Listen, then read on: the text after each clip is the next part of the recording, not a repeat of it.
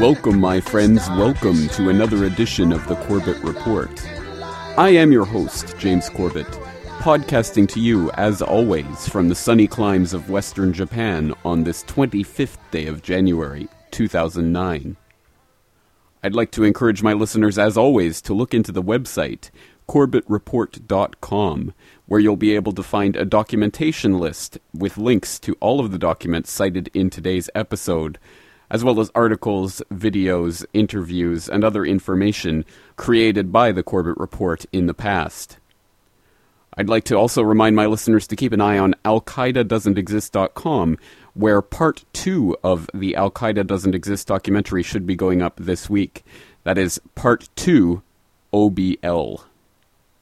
Now, without further ado, let's get straight to today's real news.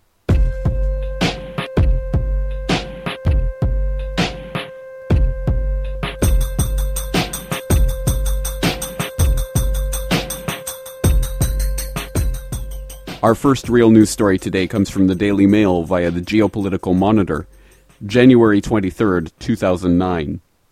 Icelandic government brought down by credit crunch. The government of Iceland today became the first to be effectively brought down by the credit crunch. After several nights of rioting over the financial crisis, Prime Minister Geir Haarde surrendered to increasing pressure and called a general election for May. A poll would not normally be held until 2011.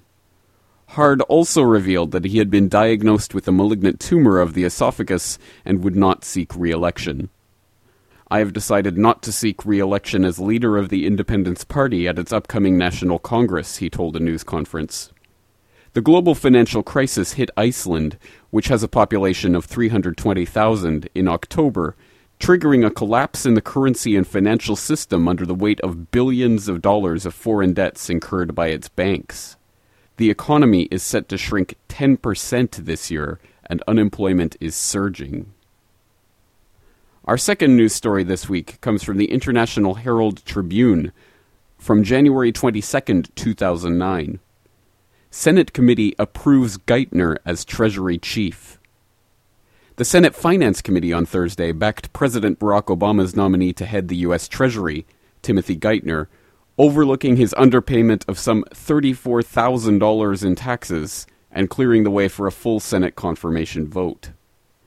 Geithner was confirmed Thursday by the Senate Finance Committee, where hours earlier he had been questioned less about his prescriptions for the perilous times than about his personal failure to pay more than $34,000 in payroll taxes earlier in the decade. The hearing was postponed last week after disclosure of the delinquent payments, dashing the Obama team's hopes of having Geithner confirmed and in office Wednesday. Yet the Senate hearing, while uncomfortable for the nominee, showcased the extent to which the immensity of the economic threats trumped Geithner's personal tax controversy, even for some Republicans. In better times, such tax lapses might have doomed even a candidate of his respected credentials. Geithner insisted that his non reporting of the payroll taxes on income from the International Monetary Fund from 2001 to 2004 had been mistakes that were, in his words, careless and avoidable, but unintentional. And he apologized to the senators for putting you in the position of having to spend so much time on these issues when there is so much pressing business before the country. Our final real news story this week comes from Infowars.com, January 23rd, 2009. Rogue Trader highlights possible 9 11 and 7 7 insider trading. According to an article in the London Times today, Societe Generale rogue trader Jerome Kerviel profited enormously on the day of the 7 7 London bombings. He has also revealed how his company made huge profits on September 11, 2001, prompting some to return to questions over insider foreknowledge of both terrorist attacks. The article states The best trading day in the history of Societe Generale was September 11th, 2001, he said. At least, that's what one of my managers told me. It seems that profits were colossal that day. I had a similar experience during the London attacks in July 2005. A few days earlier, he had bet on a fall in the share price of Allianz, the German insurance giant, he told Le Parisien. Everyone was losing money when the 7 7 bombing sent the insurance sector into a downward spiral, except for me, he said. Thanks to the positions I had, I earned 500,000 euros in a few minutes. It was the jackpot. I was jubilant. After the celebrations, Mr. Kerviel said he paused for thought. I understood that I was having fun when people had just been hit by the bombs. I ran to the toilet and I was sick. But the moment of weakness did not last long. I went back into the trading room and I returned to work. Many questions have been raised regarding massive trades that foreshadowed the events of 9 11, with put options placed in large quantities against American and United Airlines in the days immediately prior to the attacks. The investigation as to who was responsible for authorizing the transactions led directly back to former CIA Director Buzzy Krongard. In the case of the London bombings, the pound fell 6% against the dollar for no apparent reason in the days before the attack. Currencies of established countries simply do not fall that fast based upon any kind of economic or financial analysis, said a 35 year veteran economist. Someone, somewhere, knew something or maybe I should say some bodies. It is considered that such anomalous activity betrays prior knowledge of the incidents.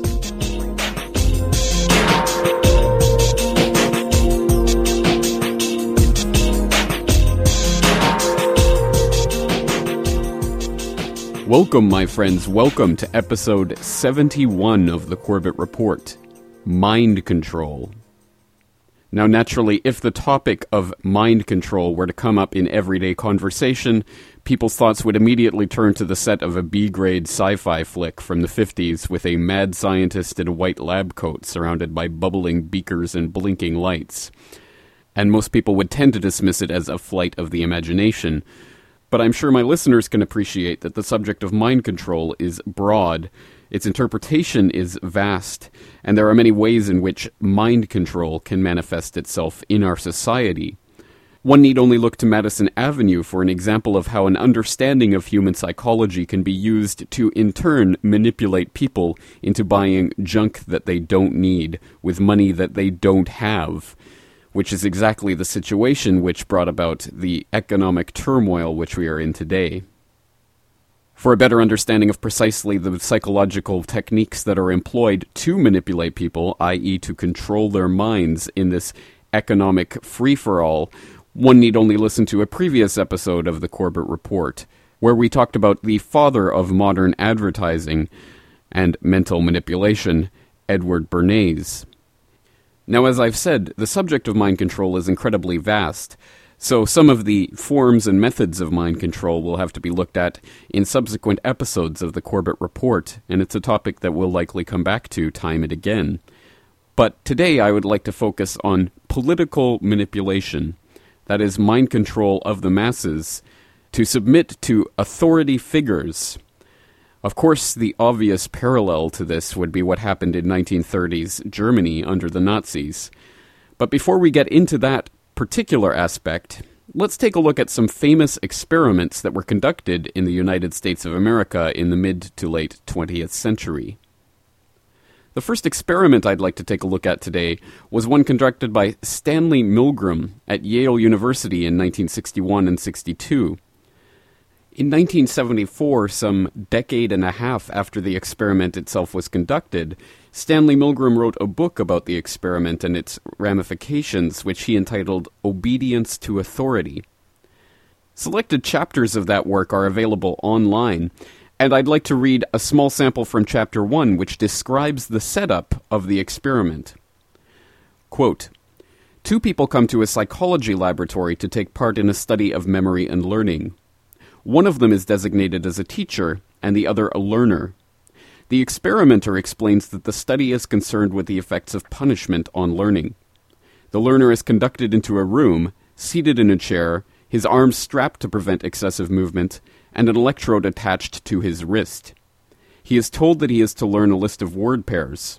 Whenever he makes an error, he will receive electric shocks of increasing intensity.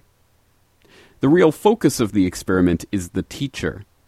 After watching the learner being strapped into place, he is taken into the main experimental room and seated before an impressive shock generator.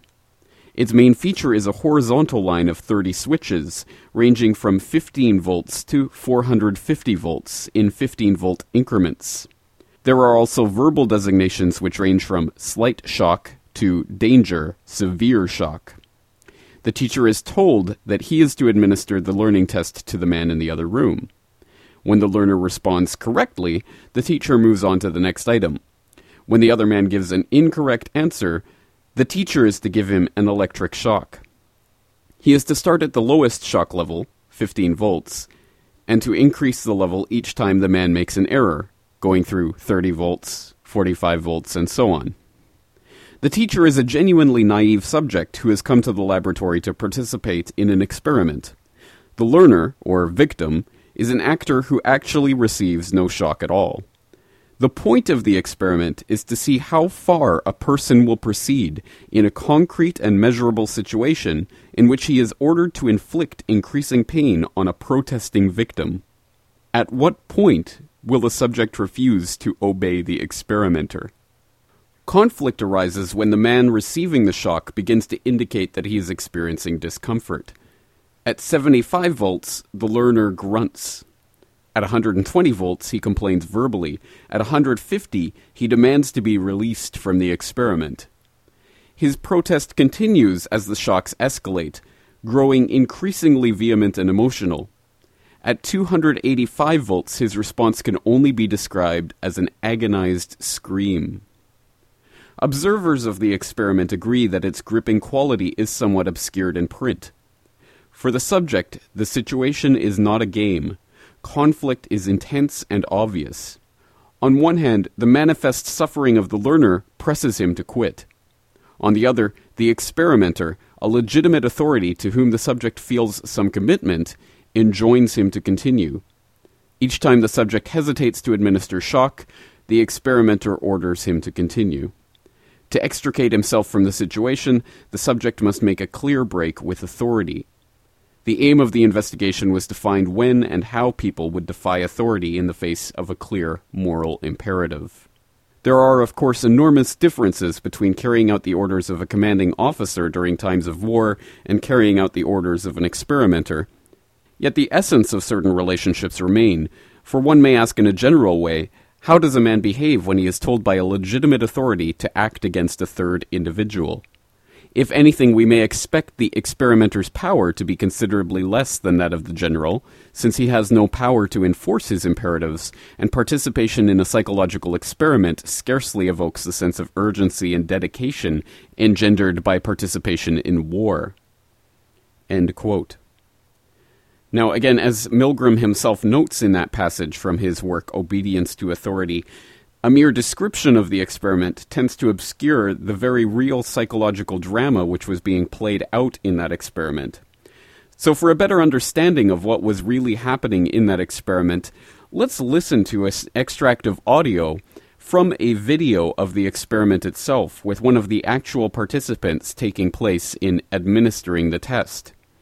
Keep in mind that although the agonized screams of the learner in this sample are in fact tape recorded items and do not reflect real pain of the actual person involved in the experiment in any way, The person who was administering the test truly believed these to be the real agonized screams of the man he had just watched being strapped into a chair.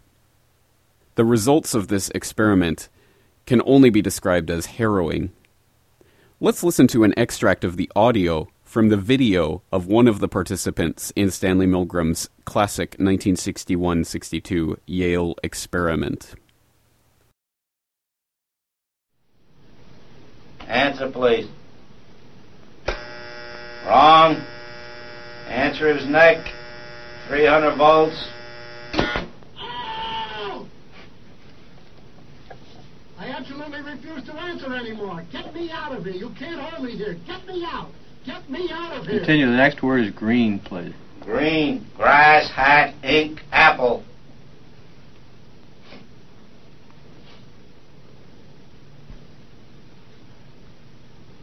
Okay, well, you won't answer.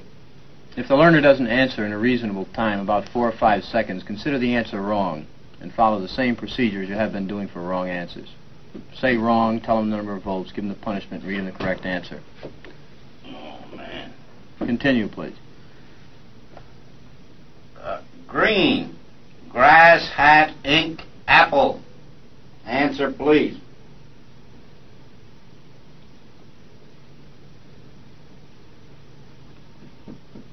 Go on with the procedure, please, teacher. 315 volts. The answer is ink. Oh! I told Next one. I refuse to answer. Well, you gotta keep getting a shock if you don't answer. The next one is rich.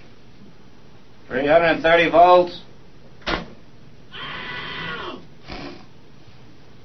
Let me out of here. Let me out of here. My heart's bothering me. Let Next me out, one. I tell you. Let me out. Let me out of here. You have no right to hold me here. Let me out. Let me out. Let me out. Me out. Fast. Let me out. Let me out. Bird. Car. Train. Plane.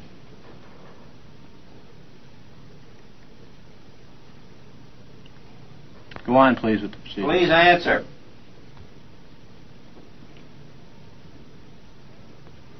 The answer is bird. 345 volts.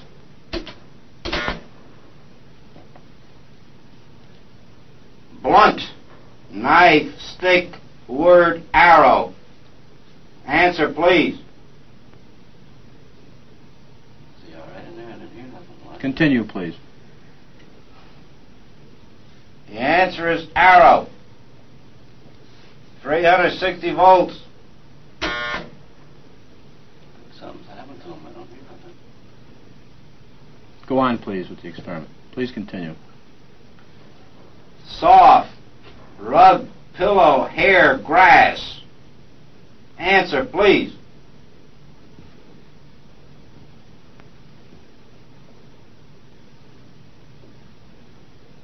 Go on, teacher. Hair. 375 volts. I think something's happened to that fellow in there. I don't get no answer. He was hollering for less voltage. Can't you check in to see if he's all right, please? Not once we've started. Please continue, teacher.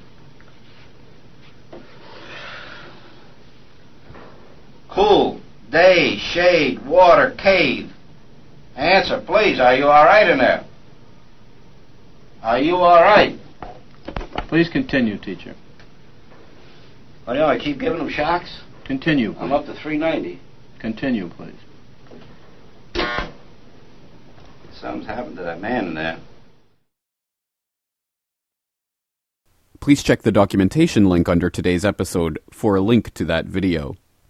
One of the startling results of that experiment is not merely the fact that many people could be made to inflict potentially lethal amounts of pain on other people simply because an authority figure told them to, it's how many people were persuaded to do so. Before he conducted his experiment, Dr. Milgram polled many of his senior year psychology major students, asking them what they predicted the outcome of this experiment would be, with the average poll respondent predicting that only 1.2% of the experimental subjects would actually go through to the highest 450 volt level.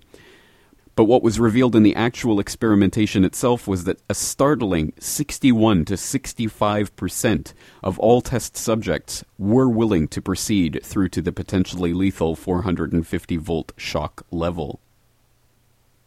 This is not based on simply one set of experiments conducted by Dr. Milgram, but by repeated experiments conducted in various locations in various times by various people over the years. And even these days, the experiment continues to be repeated by different experimenters. Although, of course, researchers now use a slightly toned down version of the experiment to save some of the test subjects from the emotional and psychological anguish of the experiment itself by usually stepping in before they reach the 450 volt level. But nevertheless, the experiment shows that there is a startling propensity in a vast majority of the population to inflict pain on others simply because an authority figure has told them to. Now, the ramifications of that study and the way it nexuses into our current political climate should be obvious, but to further reinforce the results of that study, it would be beneficial to take a look at another famous American university experiment, this time from the 1970s, conducted at Stanford University by Philip Zimbardo. Known as the Stanford Prison Study or Stanford Prison Experiment, it was conducted in 1971 in the basement of the psychology building at Stanford University. A 1992 documentary about the experiment called Quiet Rage, narrated by Philip Zimbardo himself, is available on Google Video. So let's listen to Dr. Zimbardo talking about the Stanford prison experiment. Our goal back in 1971 was to study the behavioral and psychological consequences of becoming a prisoner or prison guard.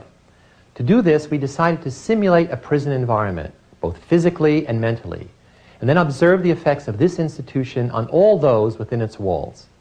We used the basement of the psychology building to stage our little drama, scheduled to run for two weeks. A corridor of small offices was converted into a functional prison environment. It was complete with three cells. There was a guard's room, the warden's office, my superintendent's office, and a closet used if necessary for solitary confinement. We recruited the help of some prison experts to assist us with our prison design and construction. Foremost among them was Carlo Prescott, an ex-convict recently released from serving 17 years behind bars in San Quentin and Soledad prisons. We placed an ad in the city newspaper asking for participants for an experiment studying the psychological effects of prison life. They would be paid $15 a day.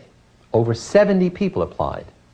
They were given diagnostic interviews and psychological tests to weed out all those with any signs of psychological abnormality, medical disabilities, or history of crime or drug use. 24 were selected. They were all healthy, normal, intelligent, middle class males from colleges throughout the United States. And with a flip of the coin, each was randomly assigned to play the role of prisoner or guard. It was only by chance that someone was chosen as prisoner or guard. Now, it is important to remember that at the start of this experiment, there were no psychological differences between those students assigned the prisoner role and those assigned to be guards. An undergraduate student, David Jaffe, took on the role of prison warden. I acted as the prison superintendent, while psychology graduate students Craig Haney and Curt Banks handled a variety of prison staff responsibilities. I met with the students selected to be guards on the day before the experiment was to begin. I had to explain to the guards that they could not in any way hit the prisoners, but they could create in the prisoners feelings of boredom, a sense of frustration. Frustration can create a sense of fear in them to some degree. It can create the notion of arbitrariness that their life is totally controlled by us, by the system, you, me, uh, Jaffe, um, and they'll have no privacy at all. Their, their cells, uh, they're going to sleep, be sleeping in rooms with bars on them. There'll be constant surveillance. Nothing they do will go unobserved. They have no freedom of action. They can do nothing or say say nothing that we don't permit. To take away their individuality in various ways. In general, what all this leads to is a sense of powerlessness. That is, we have total power in the situation and they have none. So what's going to happen tomorrow is we told the students to wait in their houses or rooms where they're living squad car is going to pull up. Somebody, two policemen are going to come out and ask the guy his name. He gives it to him that he's been suspected of a crime. I don't know they'll just leave it vaguely and say drugs or something. Come with us, handcuff him, put him in the car, take him down to the police station, take him to the security underground entrance, detain him, fingerprint him, book him, blindfold him, and then Curt and Craig are going to pick him up because uh, they'll be blindfolded. They won't know and say, oh, I'm moving out, and then bring them down here and take the blindfolds off, then they'll be in the prison. Then we're going to take their clothes off, uh, uh, delouse them uh, with a powder spray, uh, put on the uniform. We have some people making uniforms on today, which is just going to be like long smocks with numbers on, and they'll have rubber, you know, rubber shower shoes, and that's all. No underclothes or anything, and they're going to wear a chain on one leg, which is just a symbolic thing of their loss of freedom. So the police have agreed to do this. I just have to go down and double check and give them the uh, give them the names and so forth. Will this be done by campus security or, or by real police? The real the power of the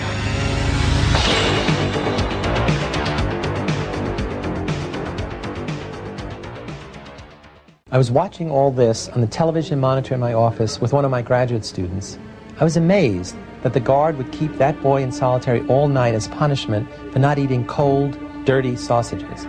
I was amazed that the prisoners would keep their blankets instead of letting 416 out of the hole. This was a true prison where frustrated guards acted sadistically against prisoners like 416 who would not submit to their control and where demoralized prisoners acted selfishly and shamefully. I told her that I was really impressed with what we had accomplished. In less than a week, she looked at me and said, I think what you are doing to those boys is horrible.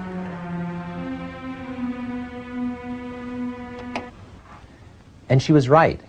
I had to end the experiment because that's what it was an experiment, not a prison. These were real boys who were really suffering. And that fact had escaped me. I and everyone else around me, except for that graduate student, had gotten so far into their prison roles prisoner, guard, superintendent, whatever that it was hard to separate reality from the simulation. It just didn't occur to me until she spoke out that I, as a psychologist, as a human being, had to do something about that suffering. I had to end the experiment. Whereas the Stanley Milgram experiment from the early 1960s demonstrated that people would willingly inflict pain on others simply because an authority figure told them to, the Stanford Prison experiment revealed that people very easily adapt to whatever circumstances they are thrust into, and will take on and begin to fully internalize whatever roles they are given, even if they are consciously aware that the roles are merely make believe. And much like the Stanley Milgram experiment, one of the disturbing conclusions of the Stanford Prison experiment was that one third of the prison guards were judged to have exhibited genuine sadistic tendencies during the experiment, which of course led to its early termination. Now, as I said earlier, it's obvious how this can nexus into our current political climate, and one of the obvious ramifications of that is the group torture psychology that arose in places like Abu Ghraib now, this subject is something that Philip Zimbardo himself has spoken about and lectured on and even written books about. So I'll put a link in the documentation section to further work on this subject by Philip Zimbardo, and I highly suggest that my listeners take a look at that. But another aspect of this type of mind control, obedience to authority, and the ability of normal people to take on sadistic roles in society is reflected in a disturbing new political trend. We're gonna spread happiness. We're gonna spread freedom. Obama's gonna change it. Obama's gonna lead them. We're gonna change it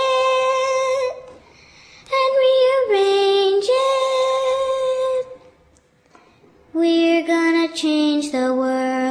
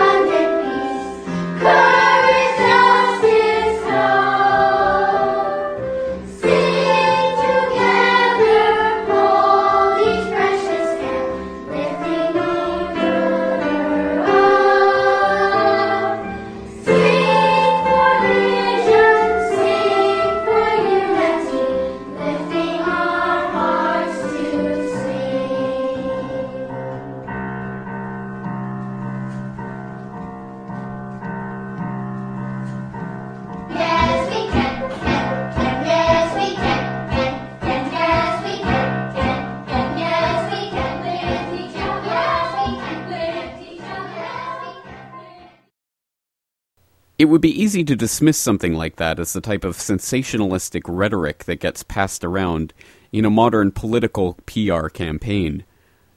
But the fact that it's centered around children praising a political leader as some type of messiah figure is disturbing in and of itself, let alone the brainwashing and indoctrination of young children, which inevitably took place in the lead up to the creation of that video. But when it reaches the levels found at a Kansas City middle school, in which a drill regiment of Obama youth sing that Obama is the Alpha and Omega, one begins to think there is something much more disturbing at play. Alpha, Omega, Alpha, Omega, Alpha, Omega, Alpha, Omega, Alpha. Because of Obama, I'm inspired to be the next doctor. Because of Obama, I'm inspired to be the next lawyer. Because of Obama, I'm inspired to be the next automotive technician. Because of Obama, I'm inspired to be the next chef. Because of Obama, I'm inspired to be the next architect. Because of Obama, I'm inspired to be the next engineer. Because of Obama, I'm inspired to be the next fireman. Because of Obama, I'm inspired to be the next architect. Because of Obama, I'm inspired to be the next chemical engineer. Because of Obama, I'm inspired to be the next entrepreneur. Yes, we can. Yes, we can. Yes, we can. Yes, we can. Yes, we can. Yes, we can. Yes, we can. Yes, we can. Yes, we can. Obama speaks on race America. Yes, we can. Embrace burdens of our past, down become the victims of our past. Yes, we can. Take full responsibility for our own lives. Yes, we can. Have our own dreams and do not ever the expense of your dreams. Yes, we can. Teach others that while they may face challenges, discrimination in their lives, they must never succumb to despair. Yes, we can. Always we write our own destiny. Yes, we can. Demand more from our fathers, spend more time with their children by reading them and teaching them. For we have a choice in this country. We can accept things that bring division and create conflict, or we can come together and say not this time. For yes, we can. Clearly, this Obama worship cannot be dismissed as merely a slick PR campaign for the Obama Biden ticket. What's going on here is clearly something on an altogether different level, and to get a grasp of what's really happening, let's take a look at a different experiment also from the United States in the 1970s. This time, an informal, non scientific experiment conducted by Ron Jones, a history teacher at a Palo Alto area high school. The experiment was conducted in one week in April of 1967 with Ron Jones' sophomore contemporary history class, and it's referred to as the third wave.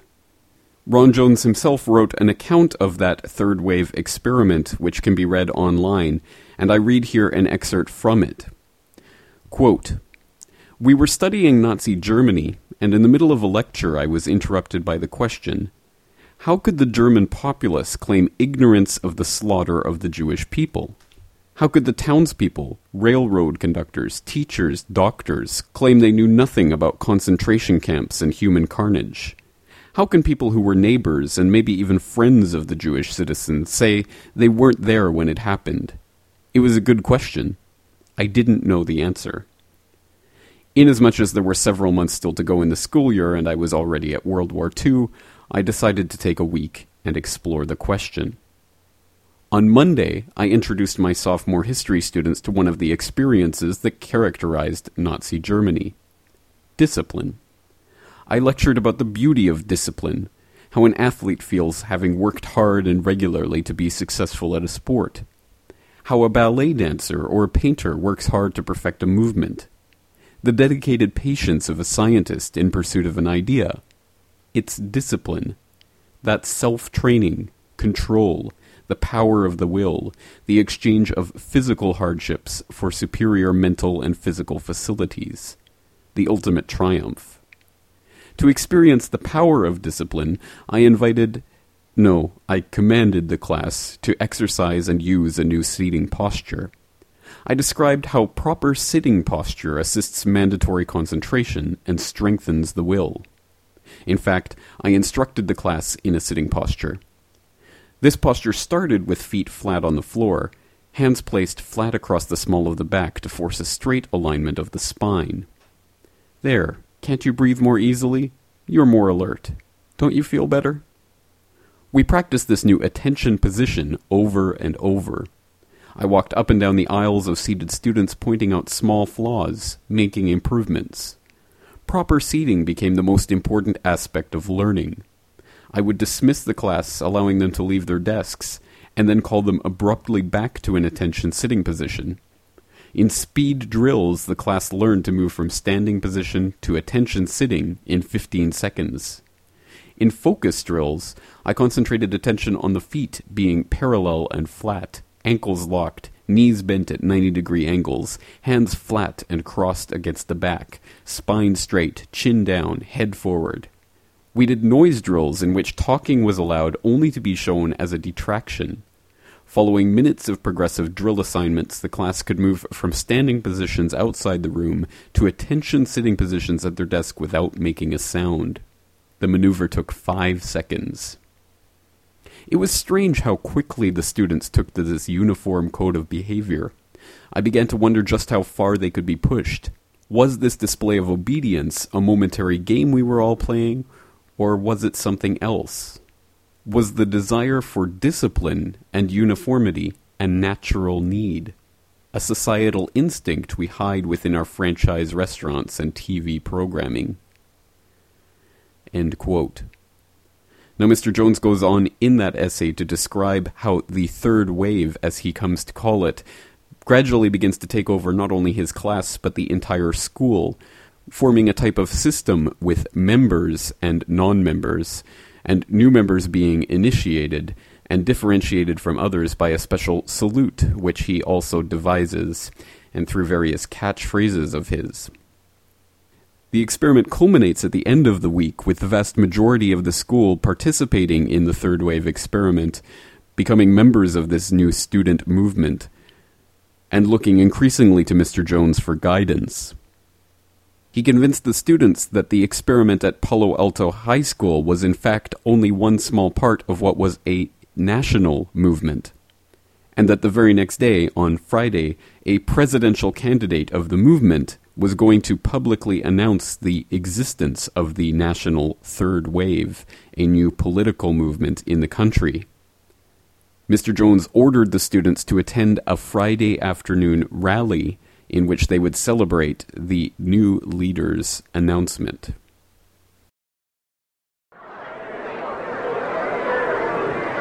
There is no leader, is there? Yes, there is. There's your leader. Wird mehr gefordert als von den Millionen der übrigen Volksgenossen. Für sie genügt nicht die bloße Ablegung des Bekenntnisses, ich glaube, sondern der Schwur, ich setze.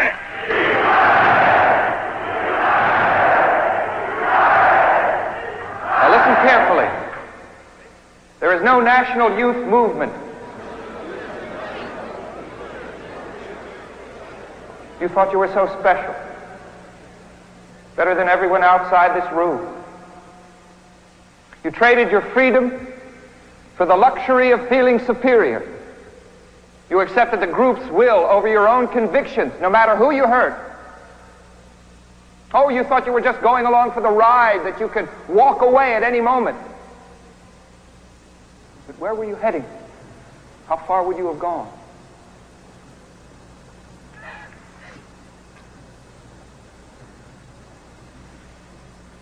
Take a look at your future.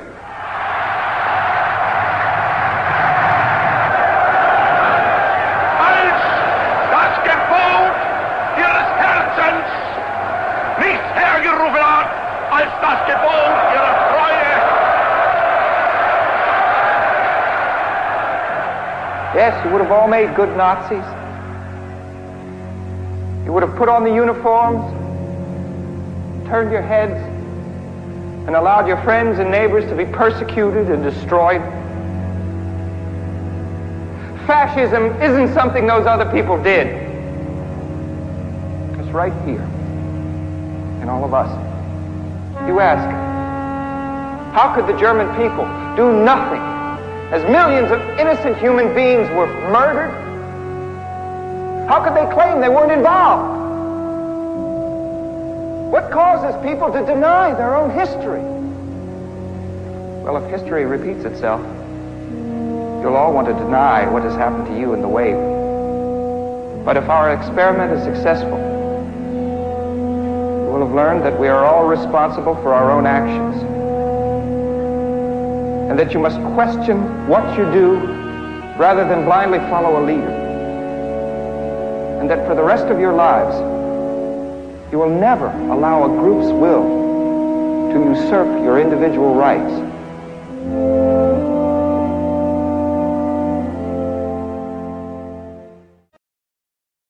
In the light of the startling results of experiments like the third wave, the Stanford prison experiment, and the Milgram experiment, it's undeniable that there is a certain propensity in the general public to follow and enact the orders of authority figures, and to themselves partake in sadistic and otherwise morally reprehensible behavior on the part of authority figures and power systems. Of course, in the light of this information, any mindless worship of an Obama Messiah is disturbing. Since when in American politics has it ever been important to unquestioningly worship the leader of a political party? And make no mistake, worship it is, as evidenced by the extremely unlikely, flattering press coverage that Obama has received since the day he announced his candidacy despite the fact that he is a one term U.S. Senator with almost no political experience and certainly no identifiable background, which would make anyone confident to believe that he really could take the Commander in Chief position were it anything other than a puppet position, as we've outlined in previous episodes of the Corbett Report. So, with all of that history in mind, the most disturbing part of the Obama culture taking shape around us is the recent development of pledging service to Obama. So let us summon a new spirit of patriotism, of responsibility, where each of us resolves to pitch in and work harder and look after not only ourselves but each other. I pledge. I pledge. I pledge to help end hunger in America by supporting Feeding America and our local food bank. I pledge. I pledge to smile more, to laugh more, to love more. I pledge to volunteer more of my time to help children battling serious illnesses with the Art of Elysium. I pledge to be a great mother, to be a great father, to continue working with UNICEF to make this world a better place for all of our children, to be the voice for those that have no voice. I pledge. I pledge to consider myself an American, not an African American. To always represent my country with pride, dignity, and honesty. I pledge to go to usaservice.org and find a service project that I am passionate about. I pledge allegiance to the funk, to the united funk of Funkadelica. I pledge to never give anyone the finger when I'm driving again. To always find the humor in everything. I pledge to help find a cure for Alzheimer's. To care for America's elderly. To make sure that senior citizens have access to health care. So that our next generation's memories will not be forgotten. I pledge to bring awareness to mental disease. To advance stem cell research. To spread the awareness of autism. I pledge to show more love to strangers. To meet my neighbors. Find out their names. I'm going to give them a smile. And ask them how I can be of service to them. I pledge. I pledge to be a better mentor to my younger sisters. To continue to be a mentor for big brothers and big sisters. I pledge to reduce my use of plastic by starting with using less bottled water. To plant 500 trees this year to help our planet. To be more green. To no longer use the plastic bags at the grocery store. To consume less and cultivate more. So that we are on this planet forever. For the environment, I pledge to flush only after a deuce, never a single. I pledge. I pledge. I pledge to turn the lights off because I used to leave the lights on, but we want to conserve energy, so I'm going to turn the lights off. You turn the lights off. I pledge. I pledge to sell my obnoxious car and buy a hybrid. To drive slower and not use as much gas. I pledge to volunteer my time. To express the importance of arts education in our schools. To sell a culture of intelligence instead of ignorance. I pledge to help children understand that just because they come from a small place doesn't mean they can't dream big. I pledge to work to make good the 200 year old promise to end slavery, to the abolition of 21st century slavery, to free 1 million people from slavery in the next five years, to fight, to become aware, to educate, to not give up, to defend. Issues that I care about. I pledge to be of service to Barack Obama. I pledge to change how I live, to be a better person, to never stop learning and growing each and every day. Every day. I pledge to commit to my own change before I ask others to change. To be the change. To be the change. To integrate into my heart what I already know in my head, which is that we're all in this together. Imagine what could happen next. What's your pledge? What's your pledge? I know you got a pledge. What's your pledge? You got a pledge? What's your pledge? I, I pledge to be a servant to our president and all mankind. Because, because together, together, we can. Together, together we are. And together, together we will be the change that we seek.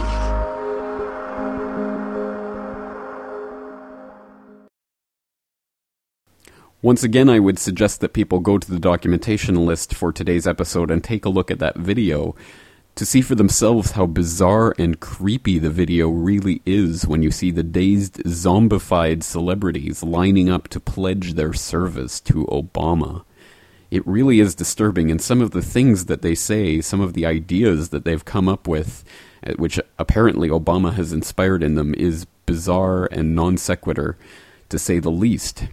But again, it's part of a wider phenomenon that seems to be taking place at the moment, in which we are actually seeing the rise to power of someone who does have a dictatorial control over the public. Now, exactly why this is happening is not easy to outline or encapsulate. Many ideas, of course, have been put forward, one of the more interesting ones being the notion that Obama is in fact using NLP, neurolinguistic programming, a type of hypnotic induction in his speeches. And certainly there is something to that idea, so I will put a link to an article about that phenomenon in today's documentation list, which I would suggest that people go and take a look at. Although, of course, I would suggest you take a grain of salt when you read this article because neurolinguistic programming, although undoubtedly there is some truth to it, and it is a very interesting phenomenon, is also infested, of course, with a certain degree of quackery and charlatans. So, once again, please take it at, with a grain of salt. But there is certainly something to it. Certainly, there are certain messages that are being encoded in these extremely vapid and meaningless, vague speeches which Obama has given, which outline nothing of the specifics of what he's going to do in his time of office, but fill us with ridiculous notions of hope and change, as if this mantra is in fact going to save us from the very real economic and political crises taking place around the world at the moment. Now, this doesn't necessarily have to be hypnotic suggestion, trance induction, neurolinguistic programming, or anything of the sort for it to be effective. All that's needed is good speech writing, pushing the right buttons in the right places, delivered by the right man in the right way, for it to have a hypnotic effect on the public, and to, in fact, inculcate a type of mind control in which people are willing to pledge their service to this valiant leader of course, all of this sounds very vague in and of itself, so it's best to elucidate this with some clear examples. And a very good example of someone taking apart one of Obama's speeches and seeing some of the embedded messages that are involved in this speech came this week from The Alex Jones Show, in which Alex Jones examined Obama's inaugural speech to take a look at some of the hidden meanings and deeper meanings of what was being said in that speech and also to deconstruct some of the blatant propaganda that was taking place in that speech. Let's take a listen to a part of Alex Jones's examination of Obama's inaugural speech. Now, there are some who question the scale of our ambitions, who suggest that our system cannot tolerate too many big plans Oh, there are some that stand in the way of big government and corporate welfare and the bankers running everything. Well, they're the ones that are going to going to stop what we're doing. They're the ones that caused it all, not the bankers I work for, not the globalists. No, no. Even though they fill my administration, the very ones that did all this, admittedly, it's you. You caused it. You're standing in the way of Valhalla. Their memories are short. For they have forgotten what this country has already done. What free men. Oh, those of us that don't want big government and secret police and youth brigades and gun control and gun confiscation, we've forgotten what America did. We don't like America. We're not can-do go-getters. Man, boy, shut up. I like Barack. He's getting it done. And women can achieve when imagination is joined to common purpose and necessity to courage. What the cynics fail to understand is that the ground has shifted beneath them. The Oh, we know. You've engineered a massive crisis. You're stampeding the people through terror. They stage terror, stampede them for police state. Now they shift the police state publicly for what it was built for against the American people. And uh, now they're terrorizing us with what they've done financially. And they're saying, hey, the cynics don't understand. The ground shifted beneath you. We scared the hell out of these people. We're using psych warfare and they're coming. You will be absorbed. Resistance is futile.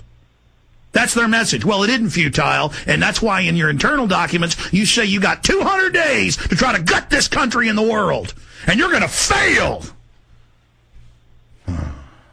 Political arguments that have consumed us for so long no longer apply.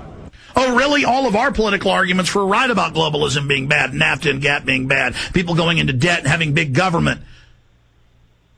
We were right about all of that. We were on target about all of those major issues the entire time. We were here telling the truth. We've been right. We've predicted what happened accurately. And then he's implying we caused all of this. That because we didn't accept bigger government and more control, that it's our fault. I mean, this is just incredible. Listen to that again. To courage. What the cynics fail to understand is that the ground has shifted beneath them. That's what they always say. Oh, you're just a Bush basher because you don't like secret arrest and FEMA camps. And oh, that's not for you. It's for Al Qaeda. Now it's in the news. It's for us. Oh, you're just an Obama basher racist. You know, we're just cynics, you know. We don't want to have his new attorney general ban all semi-automatic handguns and rifles as he's announced. You know, just we're just cynics, you know. We're just we're just negative. Turn them in. It's friendly. That the stale political arguments that have consumed us for so long no longer. Stale political arguments. They ignored the will of the people, the Constitution, the Bill of Rights, set up this new world order. They're bringing us into the final phase. Newsweek and the Financial Times of London are saying world government run by world bankers where we pay carbon taxes, something people wrote 30 years ago telling you they were going to do because they could read the government documents. And then the very people responsible sit up there like the saviors saying it's our fault. They did all of this by design. We're going to come back to this piece of filth liar and finish up with this. Oh, it's unbelievable. Resist these monsters. Clearly, there is a type of political leader worship going on here that is very disturbing at its core. Now, the extent to which this Obama worship is in fact an actual grassroots phenomenon, and the extent to which it's a media manipulated forgery of a real grassroots phenomenon, I will let my listeners decide for themselves. But in any event, if history has shown us anything, it's that if a political leader is being lauded as a type of savior, even before he takes office, before he has done anything or accomplished a single thing in his new role, one should be very wary. The idea that people must sacrifice and pledge to the government simply because Obama is a great leader and demands such things from us is, of course, ridiculous and disturbing in equal measures. This type of political movement can end up in nothing better than mass disillusionment and nothing worse than tyranny. Of course, time again will tell what we are heading into with this administration, but all indications are that it's going to be something very scary indeed. Although it seems like a far way to go from the Milgram and Stanford prison experiments to the new Obama phenomenon, I invite my listeners to research for themselves about the national security force that Obama is seeking to create, the various organizations through which people can now pledge their service to the government in the name of Obama, and the formation of Obama Youth Corps, and to reflect on the rise to power of dictators in the past in order to understand what a population is capable of in the name of their fearless leader. Once again, I suggest you go out there and do the research for yourself. And of course, inform others about your research.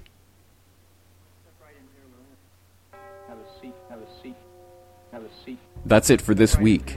I am your host, James Corbett, inviting you to join me again next week for another edition of the Corbett Report. Machine generates electric shock. Have a seat. Have a seat. The learner gets a shot. One step right into your learner. Have a seat. Have a seat. Have a seat. The learner gets a shot. When you press one of the switches all the way down, the learner gets a shot. The learner gets a shot. That is incorrect. This will be at 3.30. The learner gets shot. That is incorrect. That is incorrect. Total blind obedience. That is incorrect. That is incorrect. That is incorrect. This will be 3.45. The learner gets shot. In Milgram's experiment, two-thirds of the subjects went all the way, all the, all the way, all the way.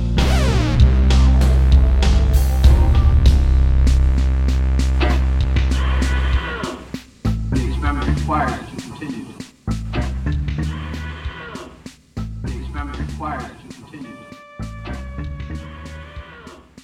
The experiment requires that you continue. All this we can do. All this we will do. Yes, we can, Bob the Builder, la la la. Can we fix it? Yes, we can.